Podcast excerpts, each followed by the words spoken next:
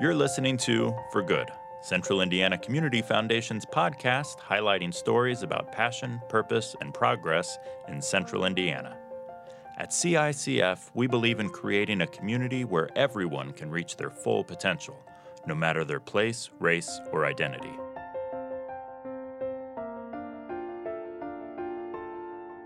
Welcome to For Good. I'm Sarah Cowart, Director of Marketing and Communications at CICF. We have a special episode for you today featuring CICF President and CEO Brian Payne. We'll take a look back at 2019 and look forward to 2020. And there is a lot to talk about, so we are going to dive right in. Brian, thank you for the conversation today. Can you talk about, you know, all the things that have happened in this last year? What stands out to you the most as your top three projects, ideas, partnerships, anything that's going on Oh, wow. in the last year? So there has been a tremendous amount going on that we're very proud of. It's been uh, one of the most memorable years of my career, and so getting it down to three, which I think is a reasonable question, is a bit of a challenge. But let me think. You know, on April 11th, we all we all at, on staff and our board, and a lot of people in the community, uh, gratefully refer to our April 11th announcement, which uh, is now known as our Inclusive City Initiative. And you and I know, you being the marketing director, we thought Inclusive City was a great name for the announcement, but people have kind of dubbed our initiatives Inclusive City, and I think that's uh, tremendous. So we had this incredible announcement on April 11th at Bankers Life Fieldhouse. We think somewhere between 1,500 and 2,000 people showed up as we announced a whole new mission statement, um, our new strategic plan, um, a generational or multi generational commitment to dismantling systemic racism in central Indiana with a focus on how do we create a community where all individuals have an equitable opportunity to reach their full potential no matter their place, race, or identity. So it was a big new announcement. One of the thrills was to be um, on one end of the court and to look at the corner uh, of Banker's Life and see a full house from that perspective. To use the uh, big $10 million uh, video scoreboard as our PowerPoint screen. It, I mean, just being in that room, I, I had no idea when I walked in that I would have the kind of feeling of, of importance and impact that the space gave us. And then we uh, put on a heck of a show with partners and lifted up uh, people's voices, brilliant people's voices, brilliant people of color who don't usually get a stage like that. None of us get a stage like that usually. And it was an incredible, memorable um, 90 minutes to evening, and we have gotten such incredible positive feedback from that. So that's going to be a that's a, a, a very memorable moment in my career at CICF in 19 years. Another one is our board. Our board of directors, uh, we did we did a great job of engaging them in our strategic planning, and then they did a great job of um, pushing us a lot to be actually bigger and bolder. And so many times, both locally and nationally, because we're getting a national attention with our new mission and our new uh, initiatives, um, especially on how we've declared that we're going to, in, with partners, uh, dismantle systemic racism over the next generation or two. Um, people say, "How how did you drag your board along?" Or, you know, does your board know you're doing this? And uh, and that, which always cracks us up. But yeah, our board actually at times had to push us to be bolder. So we did a good job of engaging our board in these discussions, getting them the same training and, and, and awareness of the systemic racism from the beginning of this country, before the beginning of this country on this continent, and how that still creates racist outcomes today. But they, we did not have to drag them. They were willing partners, and at times they encouraged us to be bigger and bolder. And I'm really grateful to our, our really uh, fantastic board of directors. So that was a highlight. Do you think do you think that any of this work would be possible if our board hadn't been on board? Uh, uh, yeah, you know, t- uh, two of our colleagues, Tamara Winfrey Harris, who's our vice president of community leadership, grant making, and donor engagement, and Pamela Ross, who's our vice president of opportunity, equity, and inclusion. Uh, they both uh, speak nationally a lot, and they get that question. Well, if your board or your CEO, CEO, you know, don't really want to do this, how do you get this done? And they are like look at each other and say, "You don't, you don't." So if our board wasn't, you know, I mean, we're accountable to our board, And uh, if our board didn't back this up, you know, there's no there's no doing this underground. And so if the board isn't engaged and isn't for it, you can't do it. So if our board wasn't supportive, this wouldn't be happening. And so we really do uh, owe them a great uh, amount of gratitude for being bold in their own right. You know, they're volunteers. They don't need to do this. This isn't how they make their living. And to put their, you know, neck out um, for the good of the, the community in a way that could get some blowback to them, that's a courageous thing. You know, it's one thing for us to be courageous. I think we are. Um, but we also get compensated, and it's our job to be courageous. It, this is volunteer work for them, and uh, you know, it'd, be easy to say, I just don't know if I want to take this on in my life, but they have. They fully embraced it, and, and you can't trick a board on this one. Um, and then the third is really the new level of connectivity we have to neighborhood leaders, neighbor, just neighborhood residents sometimes, who every day uh, deal with challenges. Um, if they're people of color, they deal with those challenges. Their neighborhoods have some special challenges because a lot of times they're not fully invested in. And the friendships and the mentorships, and when I say mentorships, I'm being mentored by our leaders in our, you know, in our neighborhoods, our, uh, as we've learned to say, our underappreciated neighborhoods, often uh, people of color, mostly at this point, uh, African American neighbors who've become mentors of mine, friends of mine, and really important parts of CICF's work in this last year, especially. And I'm really proud of that, and I'm really grateful for that. And I think of that as a major, um, a major win for CICF. Yeah, those are great. I would agree with all three of those. And then I know there's, and then some. Well, we have lots of projects we could be talking mm-hmm. about. So these are kind of the big frames. But I think at this point, we need to celebrate the big frames and then we'll get into the projects. I mean, we'll be working on the projects for the next five, seven, ten years. There's plenty of time to talk about that.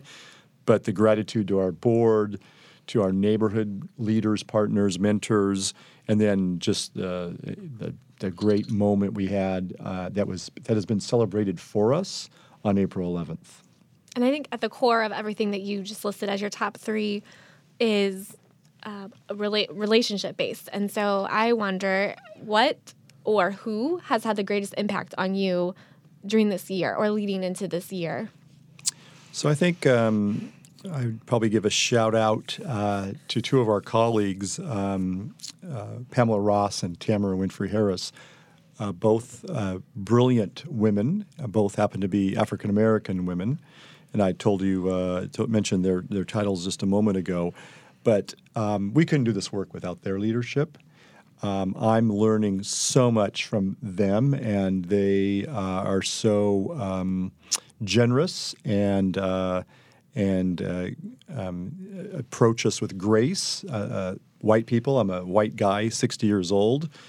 Um, I think I've always been well intentioned, but uh, didn't know until three or four years ago just how ignorant I was when it came to race in America and the, its history. And as I've learned, um, they've uh, both taught me, they've been a great sounding board, uh, they've been very um, encouraging. And when I say something that sounds uh, tone deaf or just ignorant, uh, they're very generous in how they coach me with a sense of grace, and I really appreciate them and all the work that they're doing and all the um, chance I have to learn with them and from them. The other is uh, back to our ambassadors. I mean, our, um, you know, I, I, I, take some credit that the ambassador program was at, a, at, a, at the most basic level was my idea, but it really it was an idea that was completely inspired by De'Amon Harges and my friendship um, eh, with him over the last 10 years. And De'Amon now plays a special role as like a senior advisor to our ambassador program. De'Amon is a national expert on asset based community development. He has this long history of impact in Indianapolis, and a lot of people don't know who he is because he he at least a lot of people that I didn't know, you know that I know in the past didn't know who he was because he works at that incredible grassroots level locally. Nationally, he works at this huge level of a major consultant. But the master program definitely is uh, how I interpreted all my uh, learnings from De'Amon. But so uh, it's De'Amon has had a huge impact on me, but all the ambassadors have, um, all of them. And uh, so that would be uh, Annie Smith and Valerie Davis and Beatrice Beverly and Wild Style. But I, there was a moment this year in September. It's a long story. I'll make it a short story. It ended up that De'Amon and Wild Style and I did a road trip to Cincinnati for the sole purpose of being in a car with each other for two hours there, two hours back. We really had no destination. De'Amon decided we should go to Cincinnati because there's a guy that he wanted us to meet, Peter Block, a guru on organizational development that he thought would be an added interest to the trip um, for breakfast one morning, and that was incredible. But um, just being in a car and talking nonstop with De'Amon and Wild Style, you know, um, two African American uh, guys who have had a completely different life experience than I have had. And uh, I learned a ton from them about our work. They learned a little bit from me, I hope. Um, we had a great dinner.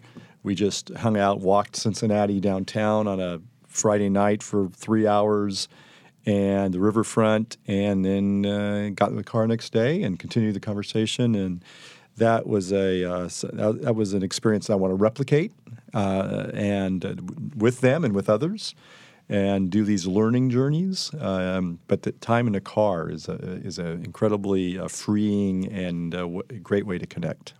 Has this year? It sounds like that is maybe something you hadn't done before. Has has this year the relationships that we've built, not just this year, beyond, changed how you operate as a CEO and as a leader of our foundation?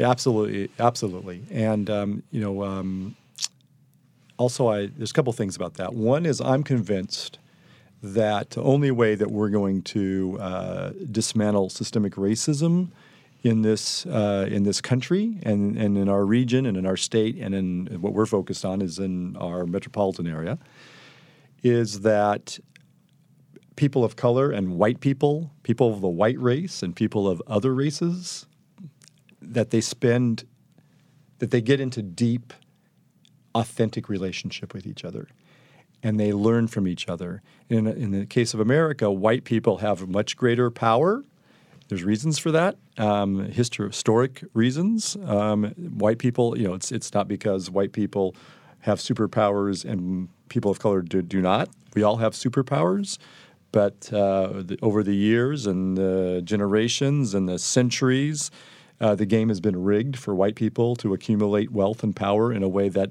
black people and Hispanic people have not been able to accumulate wealth and power. So we have wealth and power in white people as white people.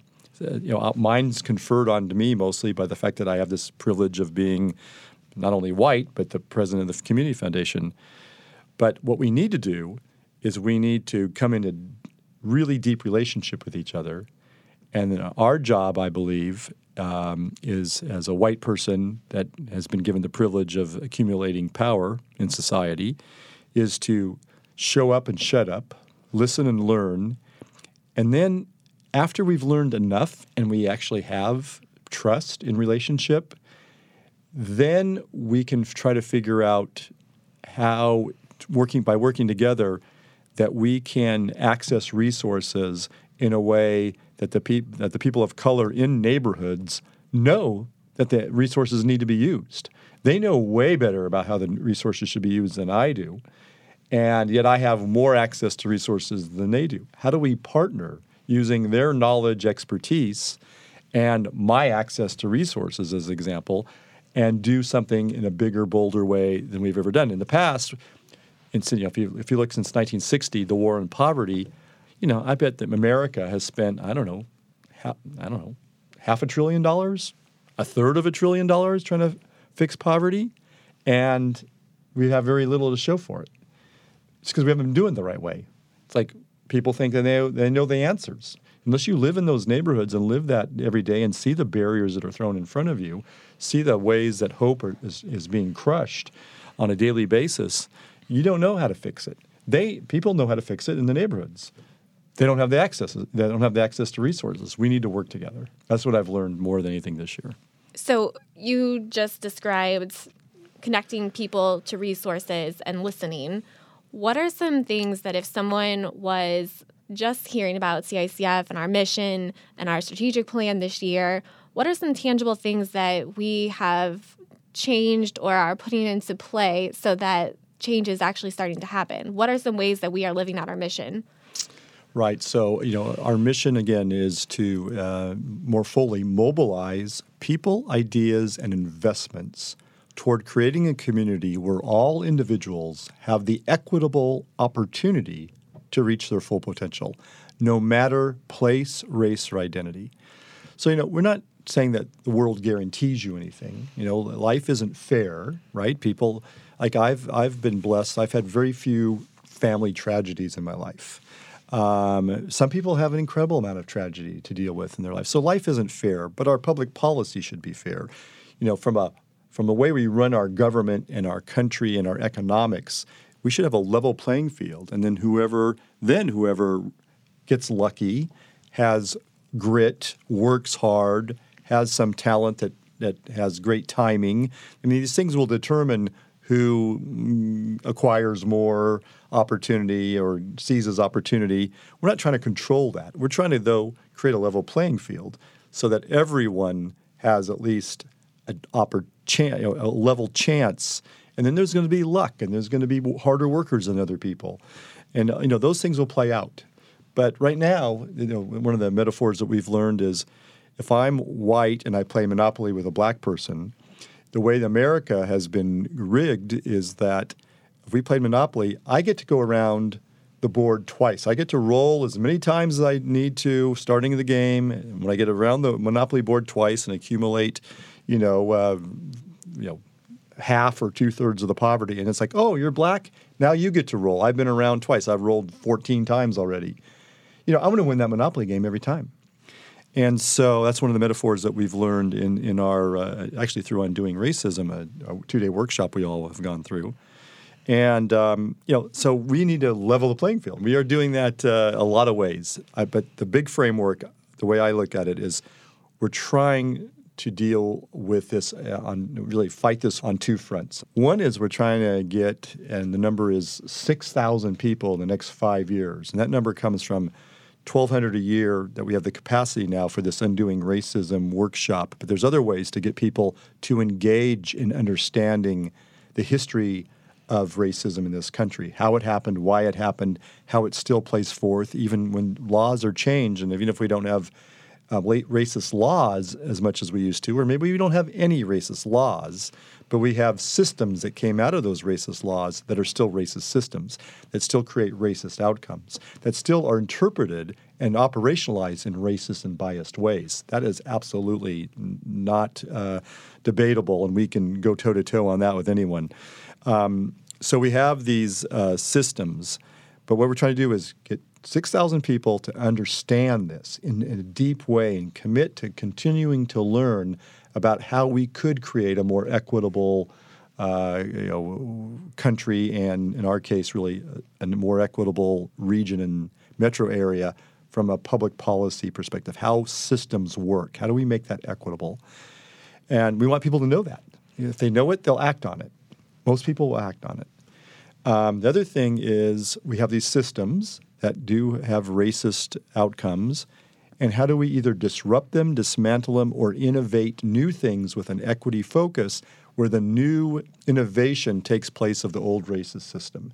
And we have some real great progress on stuff like on transportation, affordable housing. We're working on infant mortality, which you know, black moms have three times more um, chance of losing their baby in the first year to no behavior on their own. It's not about their behavior, it's not their fault. There's a system that does not work for black moms in a way it works for other moms, white moms, even Latino moms. So there's a system that works against black moms. We're working on that with a lot of partners, the hospital systems, donors, uh, others. Um, so we're looking at the systems, innovating and disrupting, dismantling the the, the um, uh, racist part of the systems, but also trying to build an army of people who are well aware of how this racism really hurts us all and really keeps uh, our um, community from reaching its full potential. And, and so, one of, what I'm hearing you say is one of the biggest ways to join us on this work is to educate yourself, look at yourself internally, whether that's an organization or an individual. That's one of the greatest ways that our community can be an ally to our work. Right. There, I mean, the, the, the first step, right, exactly. The first step is become knowledgeable, right? I mean, I, five years ago, I was ignorant of all this stuff. I mean, I knew a little bit. I thought I was well read. I'm well educated in theory. I was saying I wanted my uh, I wanted a, a, partial refund from UCLA because I took American history at UCLA. Didn't learn any of this, so we get need to get people to learn it. Fortunately, there's a ton of new books and podcasts and movies and documentaries about this. Um, th- that it's not that hard to get access. It's not hard at all to get access to becoming uh, knowledgeable and educated on it. But we want to encourage people to do that. We find that most people who, I mean, a great majority of people who learn about it are appalled and want to do something about it. So that's the first step. Then it's going to be okay. How do these people actually turn this into action? But first, you have to learn about it, and and the learning doesn't be, you know doesn't end with a two day workshop on undoing racism. It begins. That's a catalyst for your learning, for deeper learning. And um, but eventually, when we want you to turn it into action. Now, there's things you can do today, right? If you're white and you live in a neighborhood where there's a lot of upper income people, and your next door neighbor says, Hey, my 17 year old kid uh, could use a paid internship. You know a lot of people. Can you help connect my kid to someone? It's like, go ahead and do that. That's fine. But then reach out to someone from another neighborhood, someone of color, if you're white, and get help their 17 year old kid get a paid internship, right? That's an act of equity. If we all did that, if 6,000 people did that once a week, um, that's 300,000 acts of equity in a year. That right there would completely change our community. It wouldn't end racism by itself, but it would change our community and give us a huge jumpstart on being the best community in the country, on being inclusive. And if we are the best community in the country on being inclusive and, and really giving everyone an equitable opportunity, we're going to be the best community on everything on education, on innovation, on creativity, in the arts, in startups, and entrepreneurialism if we are the best at inclusion and really helping everyone have a chance, we're going to be the best at everything. So, knowing all the things that we've done this year, and we've really built a foundation and really a high mark for what we want to achieve over the next five years with our strategic plan. You've also talked about it being a multi generational commitment. What can we look forward to in 2020? So I think in 2020 we'll have the opportunity to do continue everything I've just talked about, but add some things. We have a number of initiatives around uh, you know creating more equitable systems. And we have some great momentum around transportation with our personal mobility network. We're trying to help um, make a major difference in getting people homeless housed with supportive services, wraparound services, so that they can actually make progress when they're housed to, to get either getting off addiction or getting access to workforce, mental health uh, needs uh, addressed. And so this next year we're going to have to raise a lot of money. We're going to have to raise a lot of money to operationalize these projects that we have in partnerships with many others. Um, I mean, gosh, we have about 12 major partnerships on the Personal Mobility Network. We started it, but we can only do it with partnerships. Partnerships like Cummins, Engine, and the City of Indianapolis, and IndyGo, and more, and the Chamber, and on and on. Same with the Homeless Initiative. So we have we have to raise four million dollars in four years for what we call the homeless to recovery. We have to raise at least a half a million dollars in the next year for the personal mobility network. We have to raise actually $2 million to match a $5 million state grant that we got with partners to uh, build out the B&O Trail, a new uh, pedestrian and bicycle greenway trail that will serve people of disappre- unappreciated neighborhoods connect into the into downtown and connect into IUPUI. So we have to really go out and raise money to take these ideas into actual achievements at, at, at a real action level. And um, we're going to need a lot of help and we're going to need a lot of generous people. And it takes a lot of time to raise that kind of money. And uh, but that's the next step is to operationalize these new systems that will dismantle the old racist systems. And so that's another way that people can get involved next year is is partnering with us on some of those initiatives. And right, either like saying, "Hey, how can I help you raise money?" I mean, I don't have money myself, but I have mm-hmm. connections, or I'm willing to put some uh, sweat equity. Um, how can I help you do that? I'm a great grant writer. You know, that would be awesome. Or, you know what? I'm willing to step up, and I believe in this, and um, you know, I'm willing to put some money into it. So, as we are closing out 2019 what are kind of your final thoughts? Um, you know, we you've talked a lot about initiatives and projects and relationships that we've built. There, this has been um, a monumental year for CICF. I think. What what are your kind of final takeaways, and what's something that you want to say to the community of Indianapolis?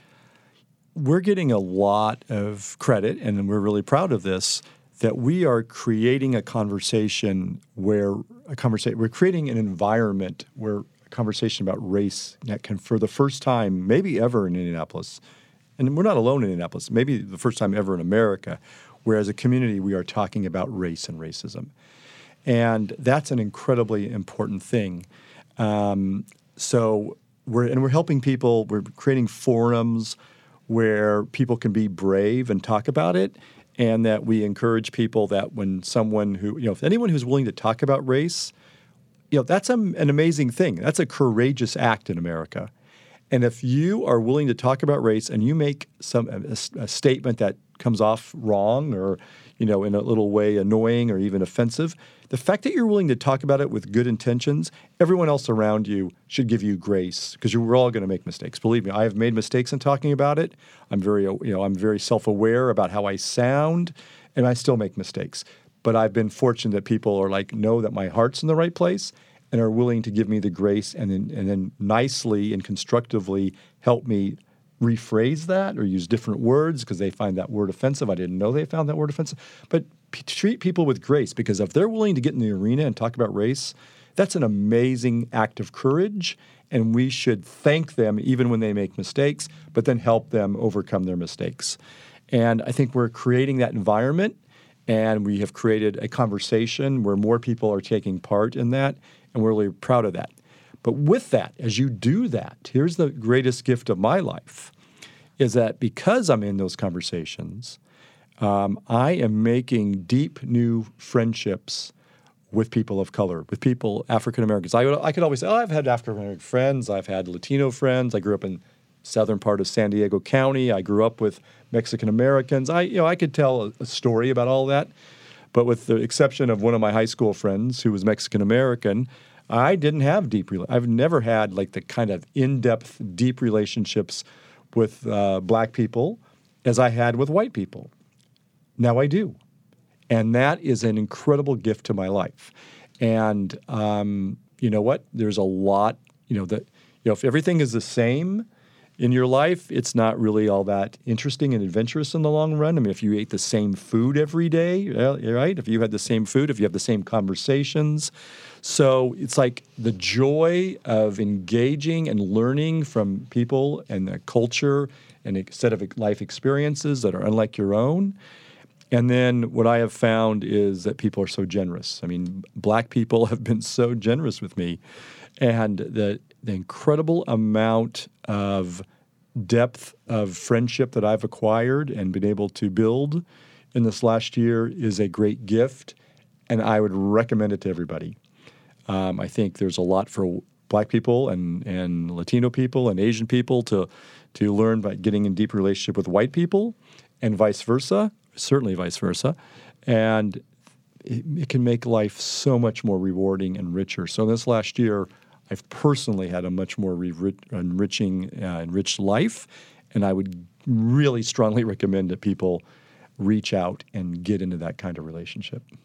Yeah, I think from a foundation and personal level, um, you know, I both you and I working for the foundation, the relationships have been invaluable to our work and learning and growing as we move through this. And you mentioned being hum- being humble in, in our learning, but also when we make a mistake, we transition. And I think um, bringing our, our donors have been really influential in partnering with us in this work as well as the community. Yeah, people ask me all the time, "Oh, boy, how do your donors think of this?" It's like our donors have been, you know, almost, you know, I mean, no one, no, none of our donors have spoken out against it, and a great majority have embraced it and expressed a tremendous amount of enthusiasm have uh, given additional gifts, uh, contributions because of the work.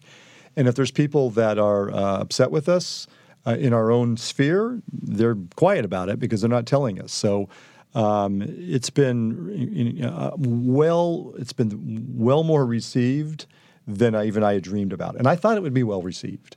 I thought we were ready for this in this community. We are a community of Hoosiers who, um, you know, want you know we want people to be happy. We're kind people at heart, and though we have a history of racism as every other community in America has, um, we are a community that wants to get better all the time, work together with each other to get better all the time.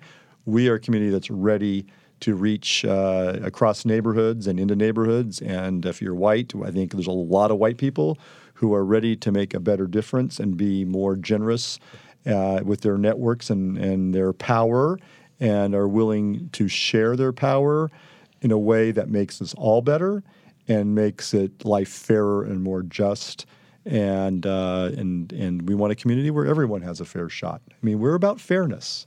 Uh, I think ultimately, Indianapolis is a place that could cel- really celebrate fairness and justice, and I think we've made a great f- first step. We have a long way to go, but I'm really encouraged, and I actually think we're going to get a tremendous amount done in the next five years. It might take 25 to 50 years to completely dismantle systemic racism, but five years, this community is going to look a lot better and a lot more just than it was today.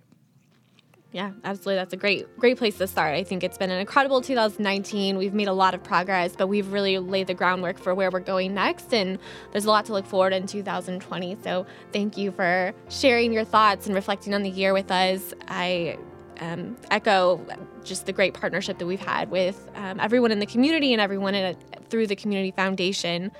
So, thank you for the conversation. As Brian mentioned, we have a lot going on in Marion and Hamilton counties, and we want to be transparent in our work. That's why we are planning to take a bit of a hiatus from our regular monthly podcast episodes to bring you more content about more topics using a variety of formats. To ensure you never miss an update, I encourage you to subscribe to our monthly podcast newsletter at CICF.org. Thanks as always for listening to For Good. For more information about the topics discussed today, visit CICF.org. For Good is brought to you by Central Indiana Community Foundation in partnership with WFYI Public Media.